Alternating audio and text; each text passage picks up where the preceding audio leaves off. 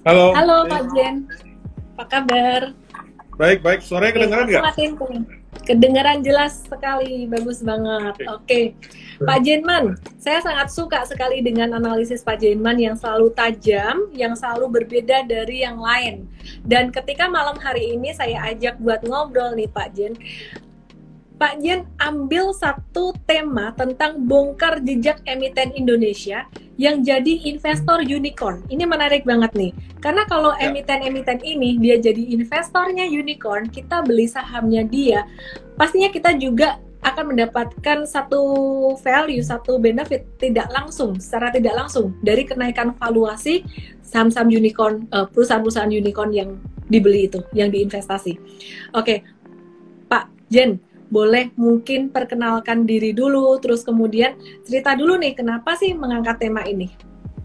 Oh ya, yeah. thank you Ci. Um, sorry, so so. Ellen, uh, Ellen. Uh, Ellen, thank you Ellen. Uh, um, uh, nama saya Yaneman Latul, uh, Head of Equity Sales. Yaneman di, ya, uh, sebutnya Yaneman ya? Iya betul. Uh, oh sorry sorry. Uh, head of Equity, uh, Head of Equity di uh, Sales di Macquarie. Um, um, dan kita kenapa alasannya kemarin ditanya uh, mau bahas apa? Saya ngomong mengenai mengenai uh, um, apa namanya investor unicorns atau investor startup itu listed company yang investor startup karena um, satu um, um, apa namanya um, itu jarang-jarang di Indonesia punya seperti itu dan karena kita sekarang sedang menuju new ekonomi dan semua orang ngomong new ekonomi sebenarnya di Indonesia ini ada banyak uh, perusahaan yang punya kemampuan untuk itu gitu dan kenapa gue uh, atau saya saya nawarin untuk membahas mas, uh, mengenai uh, uh, investor unicornnya itu uh, multipolar adalah karena um, kalau lihat multipolar itu mirip-mirip kayak lihat SoftBank di Jepang, ya kan? Uh, SoftBank itu terkenal banget investasi di Uber, investasi di Alibaba dan di berbagai uh, apa namanya startup-startup yang gede-gede, gitu, yang besar-besar. Uh, dan di Indonesia ternyata ada yang seperti itu, sehingga menurut saya itu sesuatu yang menarik juga. Dan kebetulan harga sahamnya juga lagi turun sehingga ada potensi untuk most of the investor uh, retail investor untuk bisa lihat lagi dan ada potensi kalau memang bagus uh, uh, price actionnya bagus uh, mungkin bisa bisa bisa bisa melihat itu. Nah itu itu bukan posisi saya. Saya lebih melihatnya fundamental tapi uh, Ellen dan teman-teman di di sini lebih lebih punya kemampuan untuk melihat uh, uh, harga lah. Tapi hari itu saya pengen, hari ini saya tuh pengen membahas mengenai multi, uh, multipolar dan uh, in, sebagai investor unicorn dan investor startup di Indonesia. Wah, langsung dikasih bocoran nih multipolar. Oke, sebelum kita lanjutkan diskusi malam hari ini, sepertinya saya harus kasih disclaimer dulu buat teman-teman semuanya bahwa Instagram Live malam hari ini sifatnya education review dan bukan yes. sebagai perintah beli jual terhadap satu saham dan bukan merupakan pom-pom saham gitu ya. Jadi uh, kita sama-sama belajar ya. Uh, investasi saham mengandung resiko yang harus diantisipasi masing-masing. Oke, lanjut nih. Perbandingannya multipolar dengan SoftBank yang investasi di Grab, Tokopedia, dan Alibaba. Apa tuh perbandingannya? Kok bisa multipolar menarik? Hmm. Jadi sebenarnya SoftBank itu uh, kalau boleh cerita SoftBank itu ada dipunyai oleh salah seorang investor terkenal namanya Masayoshi Son gitu ya. Dia itu uh, invest uh, um, um, invest di berba uh, uh, bisnis teknologi, bisnis tel uh, telekom sebenarnya uh, punya perusahaan telekom di Amerika yaitu Sprint dan dia tuh invest di banyak sekali perusahaan-perusahaan uh, startup. Nah, alasan kenapa uh, uh, uh, saya mau kasih contoh kayak SoftBank karena um, dia tuh invest invest di Alibaba waktu Alibaba bahkan belum sampai one billion dollar company gitu. Um, sekarang Alibaba udah ratusan ratusan miliar dolar dan dia sangat uh, menguntungkan sekali. Dia juga invest di Uber, um, dari valuasinya masih murah banget. Uh, dan dia juga invest di berbagai perusahaan-perusahaan termasuk Grab, salah satunya di Grab dan Tokopedia. Um, uh, di mana valuasinya sekarang di Grab aja sekarang kalau nanti masuk di listing di Amerika kira-kira sekitar 40 miliar dolar. Sehingga uh, sehingga um, itu itu um, itu investor jago lah dalam arti bahwa dia melihat dari sudut private market dan dia invest dia percaya sama valuasinya dan ini new economy kan. Nggak semua orang bisa ngitung itu dan dia mungkin salah satunya mirip-mirip uh, seperti Warren Buffett kalau lihat dari value investor. Sedangkan dia nih melihatnya dari startup investing lah. Um, nah um, menurut saya di Indonesia tuh sebenarnya ada yaitu multipolar tadi. Kalau mau lihat contoh multipolar, multipolar itu invest ada di beberapa perusahaan, ya kan? Salah satunya di Grab. Multipolar itu invest di Grab itu di 2014 dan um, dari valuasi belum nyampe 50 juta dolar. Sekarang uh, multipolar udah uh, sekarang Grab udah valuasi 40 billion, gitu kan? Ruang Guru sebagai contoh 2000 investasinya 2015. Sekarang valuasinya sudah hampir 1 billion. Returnnya Ruang Guru itu sebenarnya lebih bagus daripada return di Grab. Kemudian hmm. uh, invest juga di OVO, ya kan? Kita semua tahu OVO, kita semua pakai OVO. Mereka juga invest di OVO. Use case-nya OVO itu um, ya datangnya dari dari da, dari multipolar. Kemudian dia juga invest Sosiola uh, dan um, satu lagi ada perusahaan uh, uh, sewa mobil namanya Karo. Uh, baru saya jadi perusahaan perusahaan uh, unicorn 1.2 uh, billion dollar dan itu juga salah satu investor yang besar adalah uh, multipolar. Nah kalau bicara multipolar itu sebenarnya bisnis yang mirip-mirip sama punya uh, uh, uh, seperti uh, uh, uh, SoftBank. Dia punya ada offline bisnis dan dia punya online bisnis. Online bisnisnya investasi di perusahaan-perusahaan startup. Sedangkan kalau offline dia punya hypermart, dia punya saham di multipolar teknologi, dan dia juga punya saham di uh, LPPF atau uh, uh, Matahari Putra uh, Matahari Departemen Stok. Jadi kira-kira itu. Ada juga di OVO ya? Betul, dia punya di OVO gitu. Ya. Hmm, hmm, hmm, hmm. Jadi ini data-data yang uh, kita dapetin juga ya. Besok hari Sabtu tapi kita ngobrolin yang lain ya Pak ya, bukan ngobrolin ini ya. Hari hari Sabtu itu kita ngobrolin salah uh, uh, data center. Data center itu salah satunya ada di um, di multipolar juga yaitu multipolar teknologi atau MLPT. Ini salah satu menurut saya potensi yang sebenarnya market belum lihat. Kalau semua uh, investor udah ngelihat DCI, dan Edge gitu kan yang yang naiknya sangat fenomenal dalam setahun terakhir. Uh, multipolar teknologi itu juga punya ternyata uh, data center dan sedang berencana untuk mengembangkan data centernya uh, uh, um, apa namanya secara signifikan sehingga uh, menurut saya data center um, oke okay, again data center itu sedikit aja sedikit sedikit kira-kira pembahasan mengenai data center ya um, semua teknologi cloud, semua uh, internet ekonomi ya uh, you butuh data center dan Indonesia itu kayak bisnisnya tuh kayak di uh, Cina atau uh, di Cina sekitar 10 tahun yang lalu. Kita punya kapasitas data center itu nggak sampai 100 megawatt. Uh, sedangkan di Singapura sebagai contoh yang udah lumayan mature itu sekitar 400 megawatt. Bandingkan dan bayangkan dengan jumlah orang Indonesia yang banyak dan kita pakai video IG Live dan lain sebagainya, ini semua harus diproses oleh data center. Sehingga untuk membuat prosesnya lebih cepat, data centernya harus ada di Indonesia dan connected sama fiber optik. Um, yang punya data center itu adalah orang-orang yang akan benefit sih sebenarnya. Atau perusahaan-perusahaan yang punya data center akan benefit. Hmm. Nah, sekarang nih Pak, kalau bicara tentang MLPL ya, mungkin teman-teman kalau melihat dalam jangka pendek, uh, saya akan kasih lihat uh, teknikalnya dikit mungkin ya. Dalam jangka pendek ini untuk saham multipolar memang saat ini lagi uh, dalam kondisi yang yang ini ya, mulai agak-agak downtrend gitu.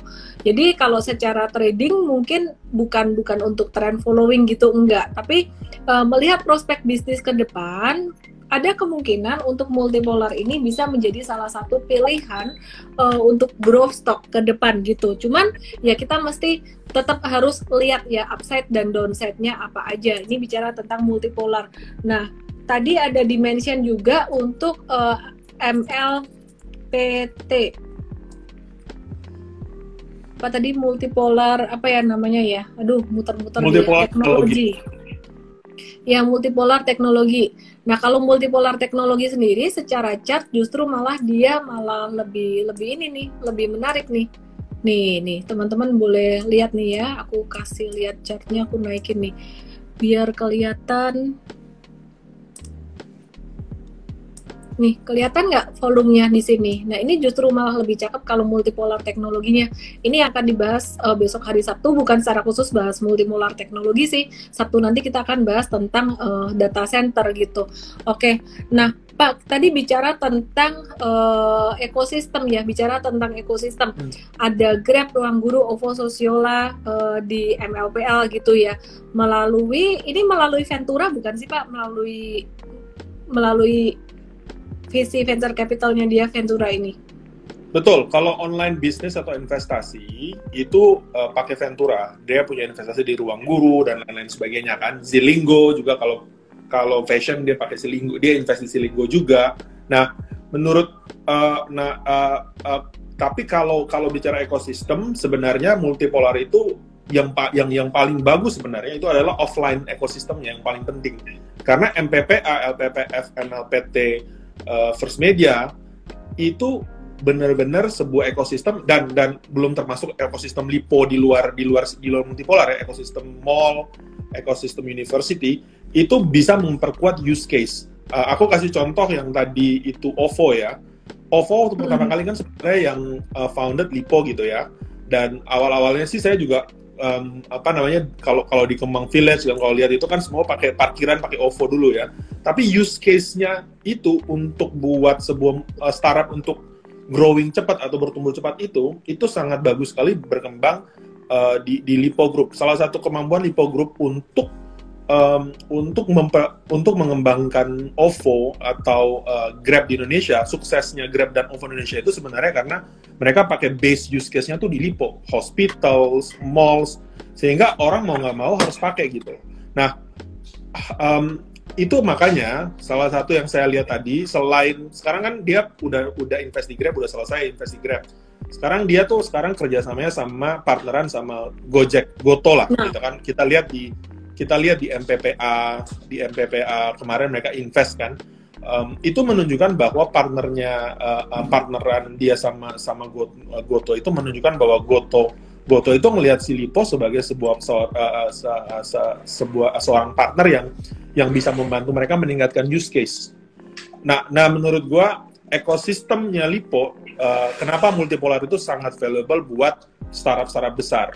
Grab salah satunya, Shopee juga partner di MPPA, tapi sebagai uh, toko lah online online online online groceries ya. Tetapi untuk partner real partner yang punya saham ya Goto gitu. Oke, jadi ini uh, ada ML, MLPL ini ada investasi di OVO, terus kemudian ada di Grab juga.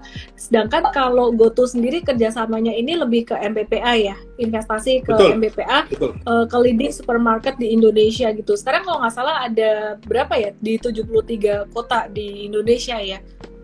Ya, um, di MPPA sendiri ya um, saya lupa di angka tapi sekitar 140 150 mungkin nambah dengan dengan uh, dengan adanya uh, Hero kan tutup ya.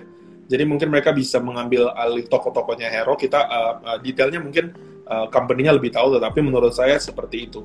Dan menurut saya uh, ini personal opinion ya, personal opinion belum tentu benar ya. Tapi menurut saya uh, MPPA perkerja sama Goto ini di MPPA ini kan di groceries, ya kan? Tapi menurut saya kalau hubungannya uh, kerjasamanya dekat menurut saya dan dan dan dan mutual beneficiary, uh, beneficiary atau saling menguntungkan menurut saya kerjasamanya bukan cuma berhenti di MPPA ya tapi bisa saja uh, kerjasamanya naik sampai ke level MLPL sendiri ini menurut personal opinion ya bukan hmm. bukan bukan fakta oke okay.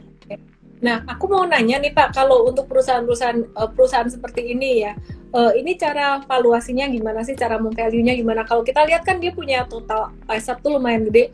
Uh, ada di tech di tech and digital terus kemudian di omnichannel retail di fintech lifestyle and entertainment uh, other listed securities dan juga properti juga gitu. Nah kalau kita ngelihat uh, gimana sih gimana sih kita ngelihat uh, valuasinya dari perusahaan seperti ini? Apakah ini lebih cenderung ke growth investing atau gimana? Ini sebenarnya ngelihatnya seperti investing di holding company ya. Jadi kita ngitungnya mungkin net asset value gitu ya. Um, jadi um, karena kan uh, based on uh, kita kita lihat saham-saham ownership levelnya dia aja gitu. Kayak MPPA dia punya 50% saham gitu ya. Let's say market cap MPPA, asumsi valuasi, um, kalau mau ngitung um, future value-nya berarti kan gue asumsi valuasi setiap company-nya dulu, ya kan? Uh, based on, mau pakai DCF, mau pakai price to sales, kemudian baru uh, offline on, online bisnisnya. Online bisnisnya misalnya gue mau value, let's say ruang guru gue value 6 billion dollar. Itu future value ya. Future value, let's say Karo gue let's say 10, 9 billion dollar gitu. Future value aja semuanya pakai data yang udah ada di market dan mungkin uh, um, um, apa namanya um, dengan dengan dengan hitung hitungan itu ya kan semua company-company dan kita gue pakein uh, saham per sahamnya nanti gue tinggal jumlahin semua totalin dan gue tinggal minus hutang dia net debt. Dari total hmm. valuasi net asetnya itu uh, hanya ownership level kan pakai equity aja ya persentasi. Gue tinggal minus net debt gue bisa dapat equity value-nya dia. Gue personally ngelihat company ini uh, sebagai dua uh, uh, yang tadi gue bilang uh, sebagai dua uh, dua dua bisnis satu offline satu online. Offline-nya itu kira-kira um, kalau asumsi gue pribadi ini personal ya bukan rekomendasi research atau apa ini personal hitung-hitungan sendiri.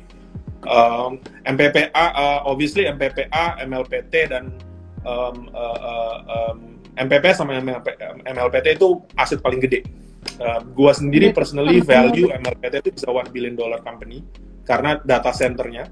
MPPA itu gua value let's say one billion dollar company juga sama. Nah dari mereka berdua aja itu value si si MLPL itu sendiri ya based on ownership levelnya si MLPL dari mereka berdua aja gue udah bisa dapat 1.3 billion 1,3 miliar dolar.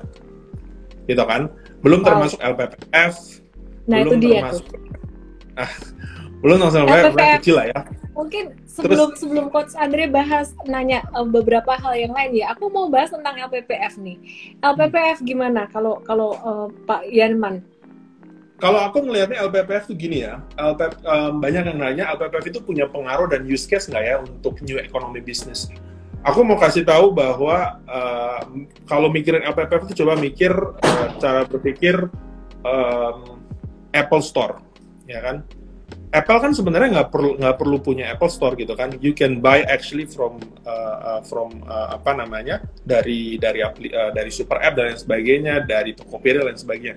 Tapi kenapa uh, Apple Store itu selalu dibangun sama uh, Apple untuk untuk crowdnya datang?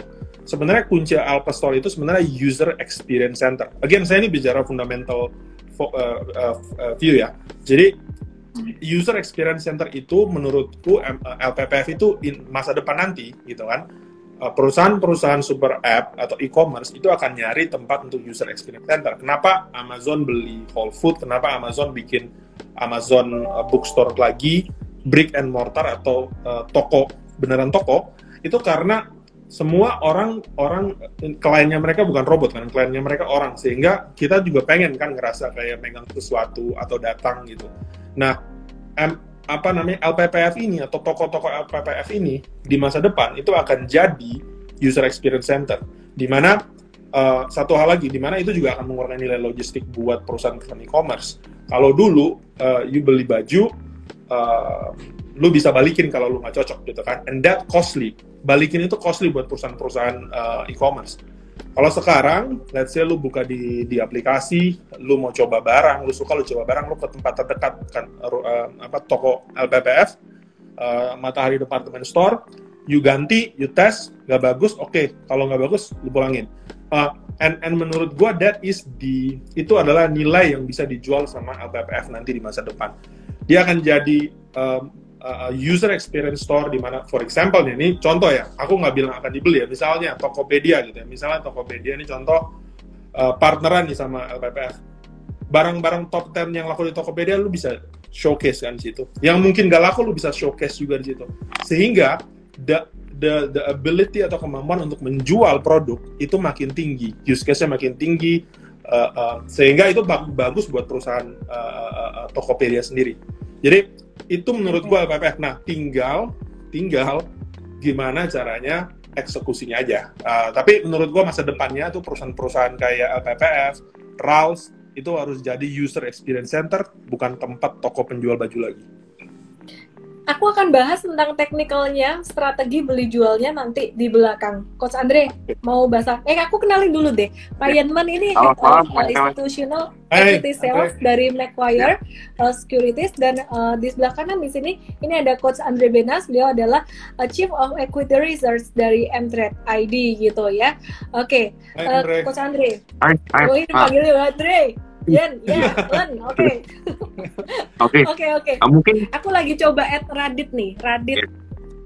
Ya, Oke, jadi mungkin silakan. quick, quick comment aja, mungkin Silakan, uh, Radit. discuss aja sih sebenarnya. Jadi, Hmm. I think menurut Bro Janeman gimana ya? Jadi in the futures, apakah kita ngeliat retail bisnis ini untuk yang punya brick and mortar ini udah nggak ngeliat triple SG lagi karena kan udah jadi user experience ya. Gimana ya kalau misalnya kita di future ngeliatnya uh, mungkin kalau Apple kan ya gampang ya gitu kan karena penjualannya kan semua iPhone sales atau Hmm. komputer gitu. Tapi kalau untuk yang kayak conventional retail itu kan selama ini kan patokannya investor kan oh triple SG harus naik double digit double digit double digit. Ya. Ke depannya kalau udah berubah jadi hybrid dengan uh, e-commerce ini gimana kita cara value company-nya ya kurang lebih ya menurut view Ya, bro aja nih. menurut gua ya, that's actually uh, uh, pertanyaan yang bagus tapi SSG akan tetap jadi parameter cuman itu bukan jadi main parameter anymore. Karena kalau misalnya lu digabung di dalam di dalam di dalam e-commerce sendiri perusahaan e-commerce jadi um, um, um, the, uh, the the the main point adalah sebenarnya lu punya selling ini aja revenue aja atau GMV-nya aja yang yang yang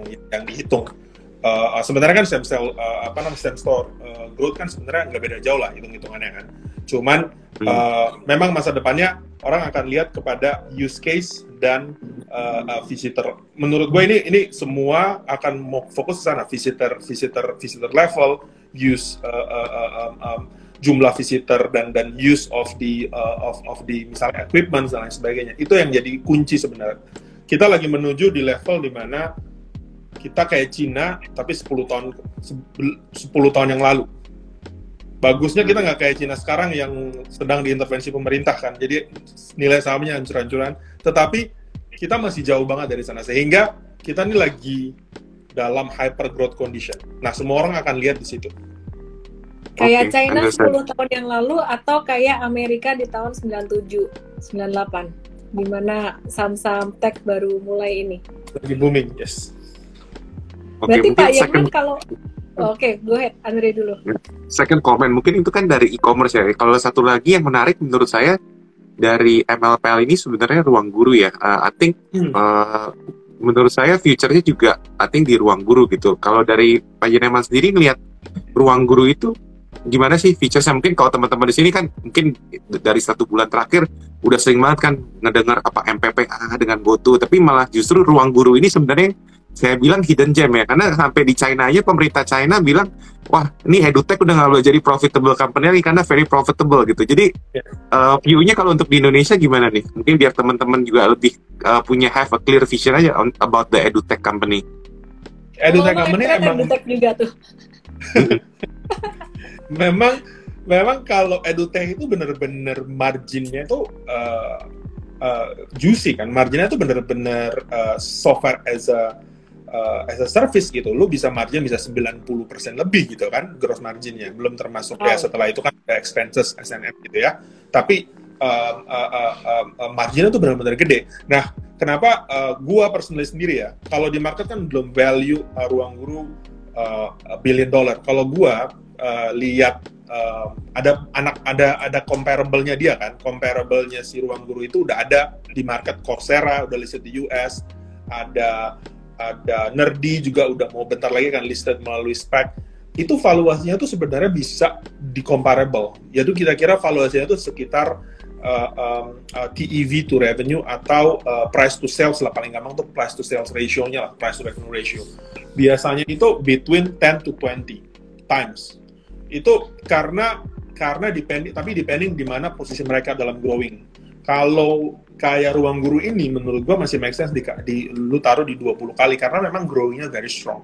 Kalau lu taruh 20 kali dan asum, asumsinya tahun 2022 tahun depan itu dia punya revenue bisa sampai say 200 sampai 300 juta dolar valuasinya bisa 4 to 6 billion dolar 4 sampai 6 miliar dolar. Buat company kayak kayak MLPL yang punya saham hampir 4% itu udah 200 juta dolar sendiri tuh.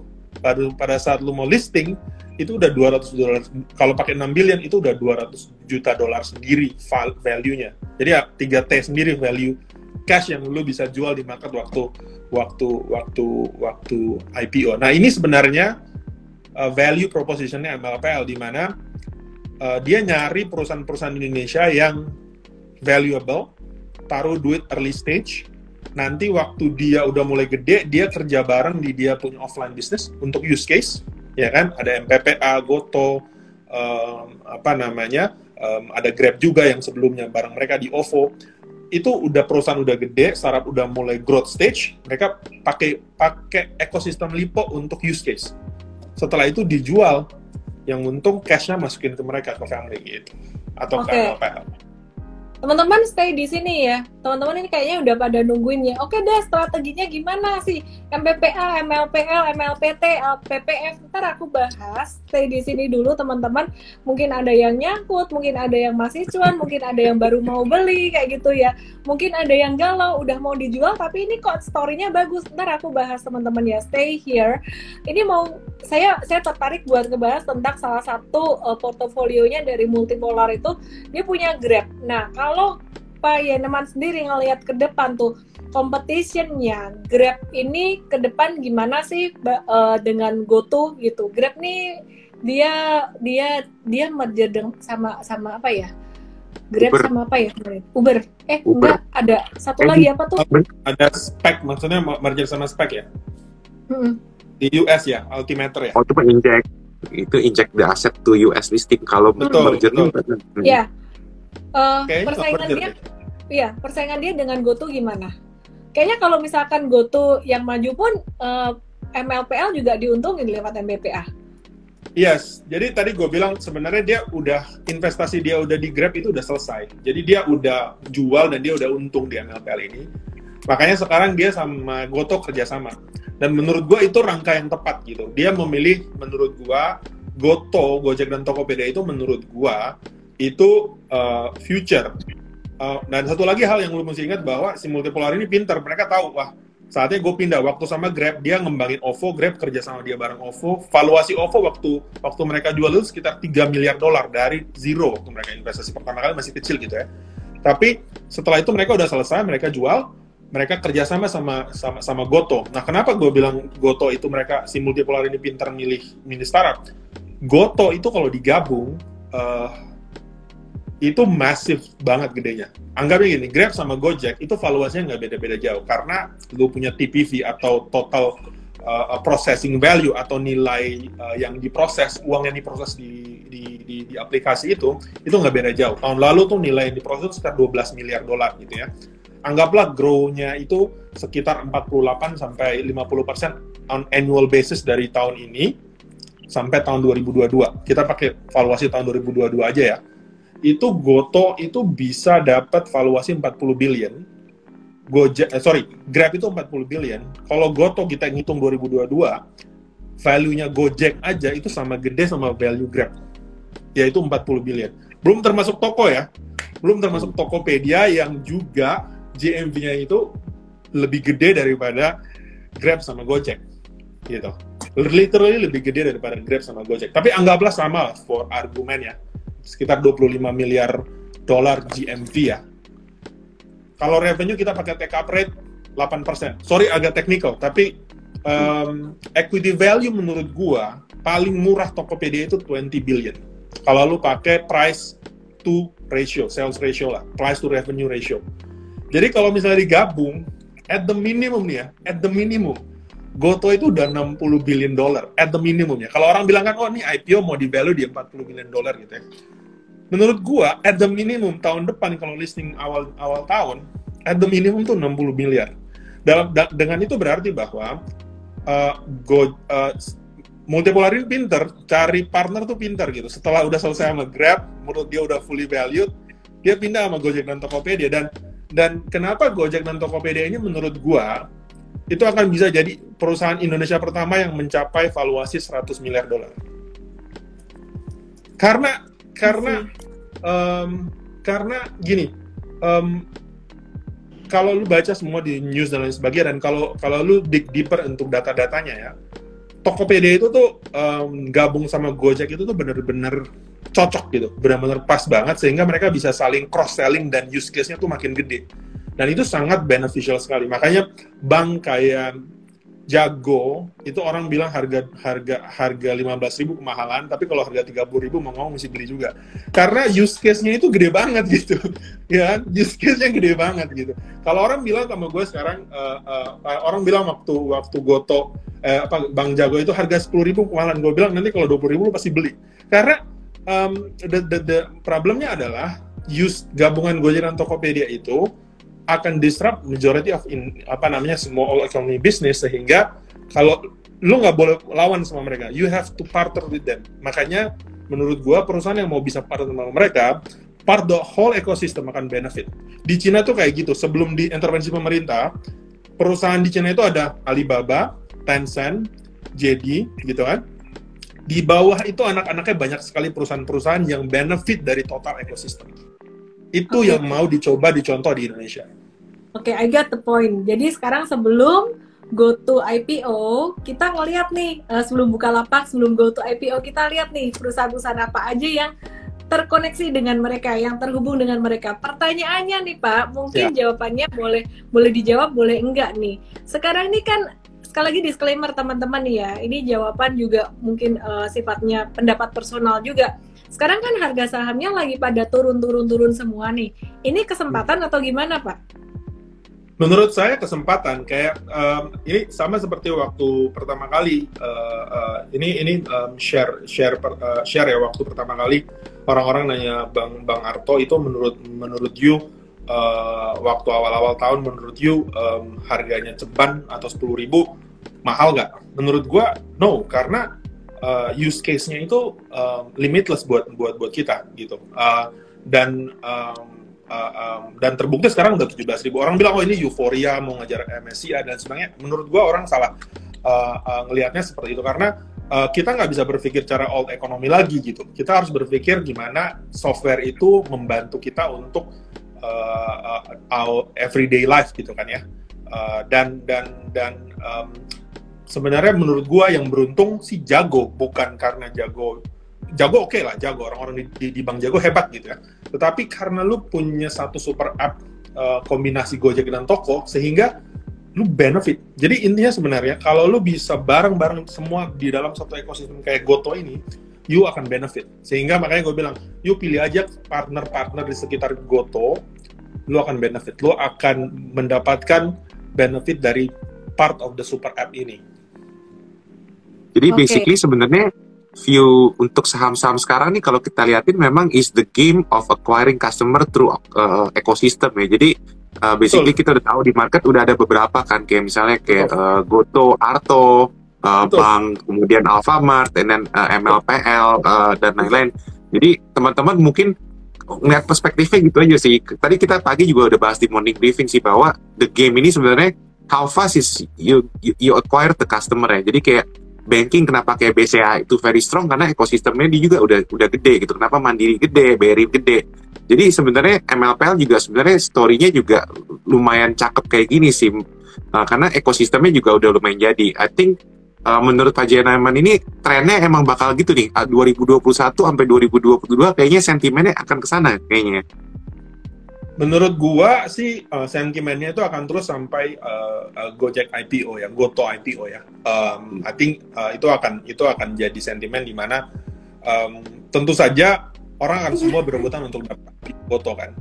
Dan menurut gua uh, sembari ke sana ya um, karena semua belum tentu bisa dapat Goto IPO, ya lu mesti dapat part of ekosistem tadi. Dan benar itu memang lu mesti nyari uh, uh, nambah customer uh, apa namanya menurut gua um, um, customer uh, atau atau user case itu itu sangat sangat penting uh, uh, di di di um, buat buat buat buat super app gitu kan atau GoPay uh, atau atau turunannya lah GoPay um, uh, apa namanya uh, uh, toko uh, mitra toko dan lain sebagainya. Itu itu benar-benar uh, sangat uh, sangat penting untuk naikin user user user case, uh, use case uh, atau atau customer. Dan dan dan ya pakai pakai pakai Gojek atau pakai Goto punya app semua perusahaan offline uh, yang bisa bareng sama mereka itu sangat sangat, sangat penting. Gue kasih contoh aja MPPA gitu ya.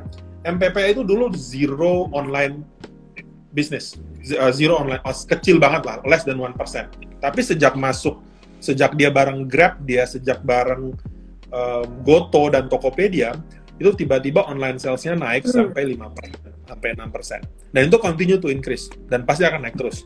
Sehingga um, uh, um, buat si MPPA sebagai sebuah perusahaan dia akan benefit. Orang akan value MPPA online salesnya let's say kayak cuma 25 persen hanya online sales orang akan value online salesnya itu at the uh, apa namanya valuasi yang berbeda dengan offline sales. Kuncinya tentu saja oh. jangan sampai makan offline sales. Tetapi again uh, so far nggak ada dan itu growing sama-sama. Online sales itu sangat membantu uh, M, uh, MPP. Tapi itu juga membantu super app karena orang pakai aplikasi Goto dan aplikasi eh, Gojek dan Tokopedia kan, sehingga saling mut, simbiosis mutualisme saling membantu. Jadi menurut gua kayak DMMX, MKAS, Revast kan mereka barang si cepat nih kan.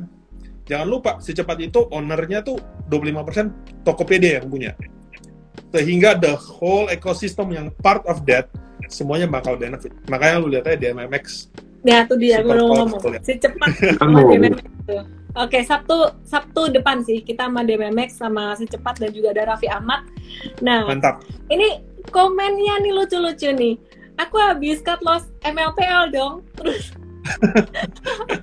terus oh baru tahu storynya MLPL dan seterusnya teman-teman aku mau kasih lihat dulu buat kamu-kamu yang galau yang habis cut loss atau baru beli atau whatever uh, position. You have ya. Jadi teman-teman mesti bedain tuh yang namanya trading yang namanya investasi kalau kamu trading, kamu belinya di atas ini, kamu cut loss, kamu nggak salah gitu.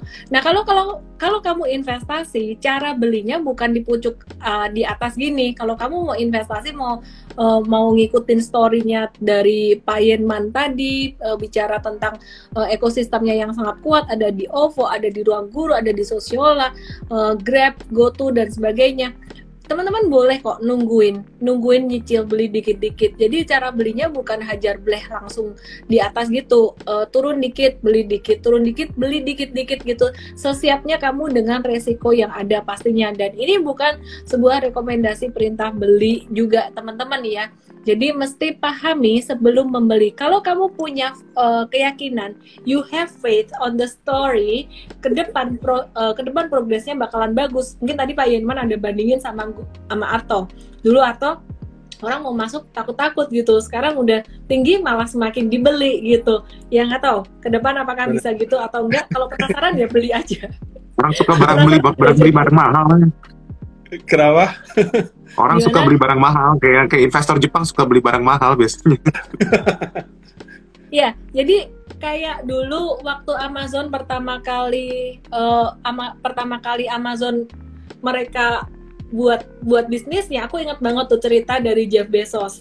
Uh, ketika dia buat bisnis internet seperti itu itu kan ditanya orang bahkan orang nggak ngerti internet itu apa sih gitu. Bahkan dulu juga uh, Bill Gates waktu bikin software pertama kali uh, mungkin orang-orang berpikir software apaan ya? Komputer buat apa ya? Perlu komputer ya? Tapi sekarang jadi satu pertanyaan yang silly silly question. Cuman ya ini yang aku juga mau uh, garis bawahi juga teman-teman banyak yang skeptis dengan perusahaan-perusahaan teknologi saat ini tapi ke depan who knows dulu perusahaan-perusahaan teknologi di Amerika yang juga masih rugi-rugi, growth stock sekarang menjadi value stock. Akankah perusahaan teknologi uh, seperti GoTo, Bukalapak ke depan jadi value stock? Who knows? Tapi ada juga kok perusahaan teknologi yang cuan gitu. Salah satunya yang kemarin habis nge-live bareng kita. Nggak enak aku sebut-sebut terus nanti dikira aku ngepom-pom saham.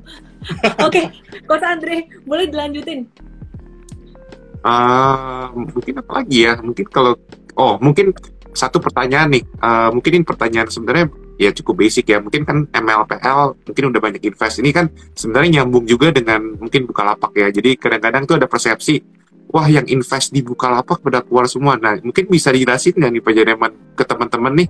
Biasanya kalau misalnya orang uh, apa invest di VC itu atau itu keluarnya gimana? Jadi biar persepsinya buka lapak juga nggak jelek gitu kan persepsinya sekarang kan wah kayaknya invest wah semuanya jadi orang kaya nih valuasinya buka lapak terbang gitu jadi mungkin bisa dijelasin nggak ke teman-teman di sini jadi sebenarnya uh, investor uh, VC atau venture capital atau investor early investor atau founder investors itu um, biasanya ada yang keluar uh, tergantung gitu kan. Again, kalau private uh, uh, startup itu kan uh, investasinya kan uh, di private market gitu ya.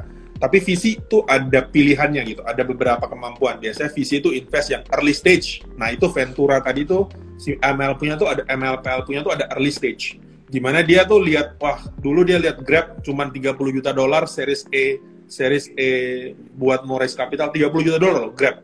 Dia taruh duit gitu kan, uh, karena dia ngerasa ada value di situ Nah, setelah besar, dia udah dia exit, terus dia in, masuk lagi tapi either dia exit atau dia masuk lagi. Un, untuk kasusnya MLPL, dia mas, masuk lagi dan dia jadi investor di Grab dan di OVO, gitu kan. Nah, buat dia pada saat Grab IPO, dia keluar karena dia bukan majority biasanya, ya kan? Dia udah kasih ke owner atau founder tetap di sana, founder tetap running the show. Ya kalau lo jadi investor yang dari awal zero, ya lo putar duitnya untuk invest di tempat lain lagi tujuannya beda-beda gitu. Jadi bukan berarti bahwa kalau udah investor awal udah making 10 times atau 20 times, terus dia keluar, jadi barangnya nggak bagus, belum tentu. Lebih arah tujuan investasinya dia. Kalau dia early stage, ya memang dia jagonya di early stage. Kalau dia suruh beli growth stage, uh, growth story, dia nggak mungkin nggak ngerti gitu loh. Dia nggak bisa value-nya. Tapi kalau di early stage kayak yang tadi Ventura, dia tahu, oh ini barangnya sebenarnya bagus nih market belum belum lihat gue bayar dulu. By the time udah grow ada orang lain lagi yang beli. Kayak kita di public market kayak Bukalapak gitu masih banyak yang beli. Karena di public market saatnya untuk mengappreciate growth-nya. Kalau di private market mahal costnya. Nggak makanya kayak tahun lalu Bukalapak tuh masih di value 3 miliar dolar. Public market sekarang value-nya 6 billion dolar. Mungkin pada saat by the time listing bisa sampai 8 miliar dolar gitu kan. Uh, um, karena public market appreciate uh, growth-nya, public market appreciate um, use-nya orang-orang uh, apa namanya, walaupun bukan terbesar di Indonesia, tetapi mereka punya story yang bagus atau mereka punya uh, um, future value atau um, uh, uh, nilai masa depan di warung-warungnya dia itu mitranya itu. Bagaimana hmm. mitranya dikembangin, diperbesar sehingga take rate atau um, apa namanya revenue yang bisa diambil dari mitra-mitra itu meningkat sehingga itu adalah nilai jualnya nanti si hmm, si si hmm. Bukalapak. Oke okay, gitu. oke okay. menarik ya uh, tentang Bukalapak. Nanti aku ada yang mau aku tanya juga nih, ada yang mau didiskus juga. Tapi sebelumnya kongres teman-teman ya yang udah cuan BBYB di Mtrade juga. Mtrade nih beli BBYB dengan sabar menanti. Aku mau kasih lihat dulu. Um, anyway, ya Ya ini ini ini di Mtrade uh, baru baru 17 sampai 27 persen dan kita masih ngehold ada di portfolio jangka menengah dan juga jangka pendek. Yang jangka pendek ya pastinya namanya juga jangka pendek swing trading akan profit taking lebih cepat. Tapi kalau teman-teman tanya saya, saya di jangka menengah gitu. Saya jarang nge-swing. Kenapa? Karena saya mau cuannya lebih gede gitu. Dan saya siap dengan fluktuasi. Jadi tidak semua orang siap untuk ngehold saham lama ya. Jadi contoh kayak gini, Tadi Pak Yaneman bicara tentang MLPL, MPPR dan kawan-kawannya. Pak Yaneman sangat percaya pada story fundamentalnya. Cuman teman-teman yang nggak siap dengan, uh, maksudnya nggak benar-benar paham ya. Kalau mau ngetes ngetes dikit dulu aja ya, nggak harus semuanya dijangka panjangin di di di hold lama gitu. Anyway, teman-teman kalau cuan dari jangka pendek pun juga udah udah oke. Okay gitu. Kalau mau sih separuh-separuh, separuh jual, separuh hold gitu. Oke, Pak, aku tuh mau aku mau BBB ngeri pergerakan yang trade number enggak lah. Kita diversifikasi loh. Kita tuh bukan tipe yang all in all in hajar-hajar. Oke okay, Pak aku mau bahas tentang bandingin sama MTech nih. MTech tuh kan dia juga konglomerasi di bidang teknologi. Betul. rajin banget akuisisi uh, perusahaan-perusahaan teknologi. Terakhir tuh habis ini habis ambil bank India apa gitu. Dia listed juga bank ini tapi masih belum liquid. Terus uh, perbandingannya dengan MLPL, bedanya apa nih? Uh, sebenarnya um, beda ekosistem aja. Sebenarnya mereka sama-sama investor. Uh, tentu saja kita tahu MTech investasi Bukalapak, MTech investasi um, um, um, apa namanya MTech investasi melalui SMA di video.com gitu kan. Mereka punya ada beberapa perusahaan-perusahaan kecil kayak properti guru dan lain sebagainya. Sebenarnya cuma beda di ekosistem ekosistem MTech offline-nya itu kan uh, cuma di SMA aja ya. Uh, kemudian ada Same juga ya. Uh, uh, Omni Omni Hospital kan mereka baru beli. Uh, kemudian ada um, kemudian offline-nya mungkin nggak sebanyak seperti MLPL. Dia punya dana juga uh, rasanya. Dana betul betul, tapi kayaknya untuk dana uh, um, um, ya uh, mereka agak lebih kecil dibanding OVO dan agak lebih kecil dibanding GoPay lah. Tetapi uh, uh, poin saya sebenarnya MTech itu juga sebenarnya nggak beda jauh dari si MLPL. Sekarang MTech itu sekitar sudah 10 miliar ya, udah lebih bang. Tahun lalu tuh saya pernah nulis mengenai MTech itu waktu uh, MTech masih nggak liquid. Uh, saya pernah bilang ke market waktu itu um, kalau mau MTech, uh, kalau mau invest di internet, internet company, MTech itu pilihannya. Waktu itu MTech uh, sebelum stock split, kalau nggak salah gue ingat banget masih 2000, sebelum stock split ya. So very very cheap. Masih murah banget. Iya, murah banget, very very cheap dan masih nggak liquid. Tapi gue bilang sama market at the time adalah, uh, nih MTech ini saatnya beli balik SMA di privatein SMA, terus listingin Bukalapak atau lo mau nggak perlu listing lapak tapi MTech jadi perusahaan internet yang diinvest. Karena orang sekarang lagi nyari internet company. Uh, ya happy juga lihat sahamnya naiknya uh, very very strong gitu kan ya. Uh, uh, dan dan dan menurut gua karena ya memang nggak banyak pilihan. Dan MTech itu memang benar-benar menurut gua lucky salah ya semua investor sih laki lah ya. Uh, ya salah satunya usaha tapi juga ada untungnya uh, lakinya dan dan menurut gua dengan uh, dengan growth story uh, apa dengan growth yang sangat kencang sekali bukan story lagi tapi growth yang sangat kencang di Bukalapak, MTech benefit dari investasi itu. Jadi uh, itu menurut gua MLPL ini bisa kayak jadi MTech nantinya. Valuasinya wow. growing tetap strong gitu kan ya. Gitu. Menarik. Menarik. Oke, okay, oke. Okay. Berarti aku akan watch si MLPL ini. Oke, ini aku coba jawab beberapa pertanyaan. Kalau tahun depan Indo inflasi apa yang akan terjadi dengan saham? Baik-baik saja, semakin baguslah inflasi berarti perekonomian gerak selama inflasinya terkendali, terkontrol. Ini ada yang nanya, AMRT gimana malah stagnan hari ini? Ya elah, masa saham disuruh naik terus tiap hari? Agro kenapa ARB ya udah naik banyak kenapa MTBL ARB karena dia sempat ARA simpel jawabannya. Jadi teman-teman kalau nggak siap saham naik turun maunya naik terus ya uh, mungkin deposito aja gitu. Yang namanya saham mesti harus siap dengan resikonya gitu ya